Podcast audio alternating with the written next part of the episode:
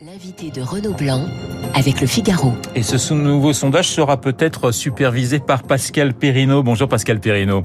Bonjour. Politologue, professeur émérite des universités à, Sciences Po. Vous avez euh, supervisé ce sondage, hein, celui-ci, euh, auprès de, de, 15 000 sympathisants de droite et du centre, euh, pour cette étude qui, qui, qui, effectivement devait donner quelques précisions aux, aux, aux, républicains pour savoir quel était le, le candidat le, le, mieux placé. Alors, Guillaume Tabar a parlé finalement d'un sondage qui ne permettait pas d'avancer tellement plus sur la question. Vous partagez cette analyse parce que c'est vrai que les candidats on parlera ensuite du mode de scrutin, mais les candidats sont au, coude à coude.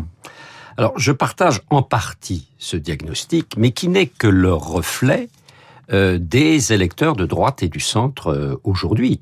En effet, qui sont partagés euh, entre plusieurs candidats, entre plusieurs possibilités.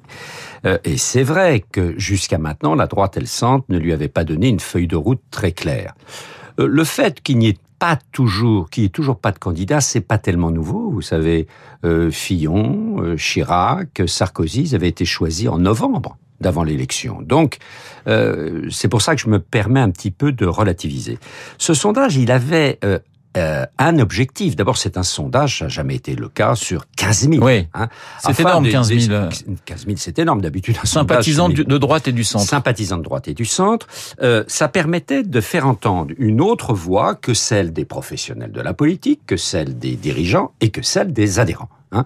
Donc, on a entendu, euh, au travers de cette enquête, euh, leur voix. Alors, c'est vrai que euh, on a un trio euh, Michel Barnier, euh, Xavier Bertrand et Valérie Pécresse qui sont connus surtout pour les deux derniers qui euh, font l'objet de bonnes opinions. Ça prouve aussi que la droite a plusieurs leaders en magasin, si je peux me permettre. Vous voyez, elle a plusieurs leaders en magasin. C'est l'idée, au fond, qu'il y a peu de familles politiques aujourd'hui qui ont comme ça deux ou trois hommes et femmes euh, capables de pouvoir prétendre euh, au plus haut niveau. Mais quand on demande clairement dans ce sondage qui a le plus de chances d'accéder au second tour et ensuite de battre éventuellement Emmanuel Macron ou Marine Le Pen.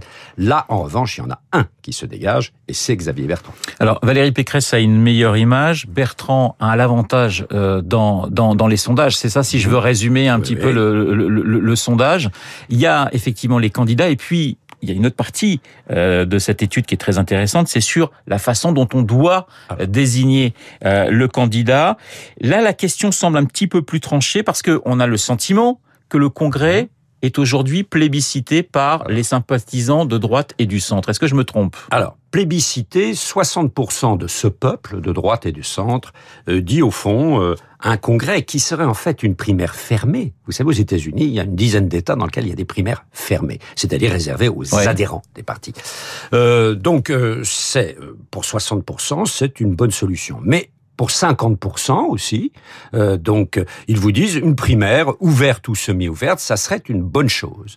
Et ils prêtent pas mal de qualité, sauf les problèmes de division, parce qu'ils pensent bien sûr à la primaire de 2016-2017.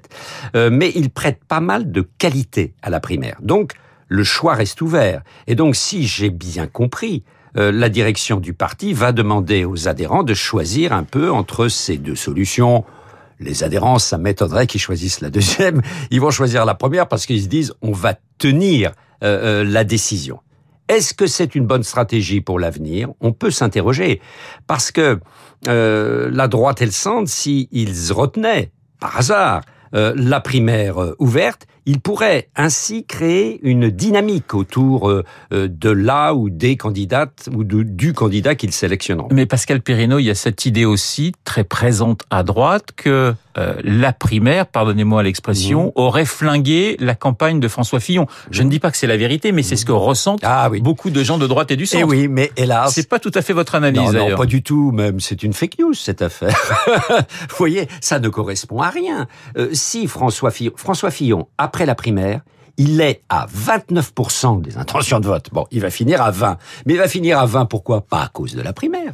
Il finit à 20 parce qu'il y a les différentes affaires qui vont toucher François Fillon et que la primaire qui avait été choisie était une primaire un peu dure. Vous savez, ces primaires, on s'affronte entre deux camps euh, dans un on second sort les tour. couteaux quand même, Voilà, on généralement. sort les couteaux. Oui. Mais mais il y a des primaires beaucoup plus intelligentes. Vous savez, il y a des primaires à un seul tour, avec un mode de scrutin qui n'est pas forcément le mode de scrutin majoritaire. On, on peut dans la vie euh, innover un peu. Oui, c'est-à-dire que vous, vous imaginez peut-être un, un- des primaires moins, moins- plus sûr. douces Plus douce. dans l'avenir avec effectivement. Ouais. basé plus sur le compromis, faisant sentir que derrière l'homme ou la femme qui est sélectionné, il y a une équipe et, et non pas deux bandes qui vont s'affronter. Mais le problème aussi euh, pour la droite, c'est que Xavier Bertrand, primaire, ça, il veut pas en entendre Non, parler. donc de toute façon, c'est vrai qu'on n'avancera pas euh, sur cette question du côté de la droite euh, euh, et sur la primaire. Le 4 décembre, pour désigner le ou la candidate, ça vous paraît une date trop tardive ou pas Parce que Guillaume Tabar le disait, pendant ce temps-là, effectivement, les autres seront en campagne.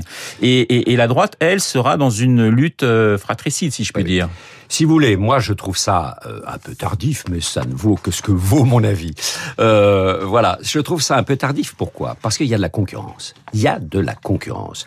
Euh, Guillaume Tabar citait euh, tout à l'heure, en effet, euh, voilà ce qui se passe avec Zemmour. On verra ce qu'il en restera dans quelques semaines ou dans quelques mois. Mais il y a aussi la grande opération qui va être lancée début octobre par Édouard Philippe et dont on sait qu'elle va toucher pas mal d'élus locaux et d'élus locaux qui viennent plutôt de la droite. Mhm. Donc, si vous voulez, entre un Édouard Philippe euh, qui appelle à, à voter pour Emmanuel Macron, euh, un Zemmour qui appelle à voter essentiellement pour lui, euh, eh bien, peu à peu, les parts de marché, si je peux me permettre euh, de cette expression, les parts de marché peuvent s'envoler vers d'autres candidats. Pascal Perrineau, la, la primaire, c'est la preuve qu'il n'y a pas de candidat naturel quand Bien un sûr. parti choisit la primaire. Bien sûr. Mais vous savez, il n'y a plus de candidat naturel nulle part. Nulle part. Le candidat naturel du type le général de Gaulle, euh, du type Valéry Giscard d'Estaing dans la droite non gaulliste, du type François Mitterrand à gauche. Seul Macron aujourd'hui, Voilà. finalement. Il y a que Macron. Il y Ouais. a que Macron parce que Macron est un homme seul. La Macronie, au fond, n'existe pas véritablement. Euh, c'est un homme seul. Donc aujourd'hui, il n'y a pas de euh, candidat naturel. Le charisme, euh, c'est beaucoup affadi dans tous les camps. Hein. Euh, et donc, il faut trouver d'autres solutions. Alors, les autres solutions, c'est quoi? C'est l'autoproclamation. Il y en a plein en ce moment qui s'autoproclament. Ça n'est pas une grande innovation démocratique. Euh, la, la deuxième, le deuxième type de choix, c'est le choix par des professionnels, par les adhérents, par les, les militants. Euh, Ça donne une impression un peu de fermeture. Donc, une euh, primaire un peu intelligente et peut-être non pas le meilleur choix, mais le moins mauvais des choix. Euh, justement, vous parliez de, de, de, de ces primaires intelligentes. Est-ce que vous considérez que la primaire organisée par les écolos, c'est-à-dire Mhm. autour de 120 000 personnes, Mhm. donne une, une véritable image euh, de, de ce que pensent euh, les sympathisants écologistes de l'écologie? Parce que on voit bien que Sandrine Rousseau est plutôt en position de force. Mhm. C'est c'est le côté assez assez radical, on va dire, de l'écologie. et C'est Ah oui, peut-être oui, un, un euphémisme. Est-ce que ça correspond vraiment? À ce que souhaitent Eh euh, le- les sympathisants? Je ne parle pas des militants, mais des sympathisants écologistes. C'est ça, Le- c'est ça le piège voilà. en fait aussi de la Alors, primaire. C'est vrai qu'il y a eu une mobilisation dans cette primaire. Premier constat, la dernière fois, il y avait 17 000 euh, électeurs à la primaire écologiste. Là, il y en a eu 122 000. Donc, ils ont réussi, dans leur petit espace, euh, à relativement euh, mobiliser. Deuxième remarque, ça ne représente pas les électeurs de l'écologie. C'est ça le problème. Et parfois, ce type de primaire surreprésente les plus convaincus, euh, les plus engagés, et non pas euh, ces électeurs qui, un dimanche, le premier tour, ou un autre dimanche, le deuxième tour euh, de la présidentielle, viendront voter. Oui. Hein, euh, Il y a des distorsions. Hein, ça n'est pas tout à fait représentatif. Et pour ce qui concerne euh, l'écologie, on a bien l'impression que le poids donné à Dominique Rousseau, à Éric Piolle, qui sont au fond sur des positions Sandrine Rousseau. assez radicales, pardon, oui, à Sandrine Rousseau, à Delphine Bateau, même qui a mis en avant euh, le thème de la décroissance, euh, tout cela représente plutôt la frange la plus engagée euh, de l'écologie plutôt que les électeurs. Vous avez, Pascal Perrineau, tout à l'heure évoqué le cas Éric Zemmour. Mhm.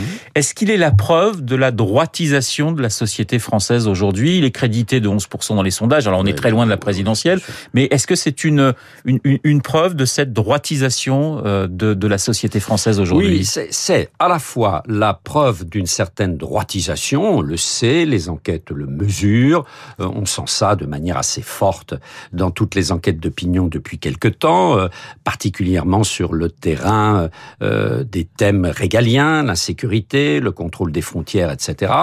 Et puis c'est aussi, je dirais, et ça c'est peut-être plus préoccupant, le reflet d'une certaine brutalisation du débat public. Hein.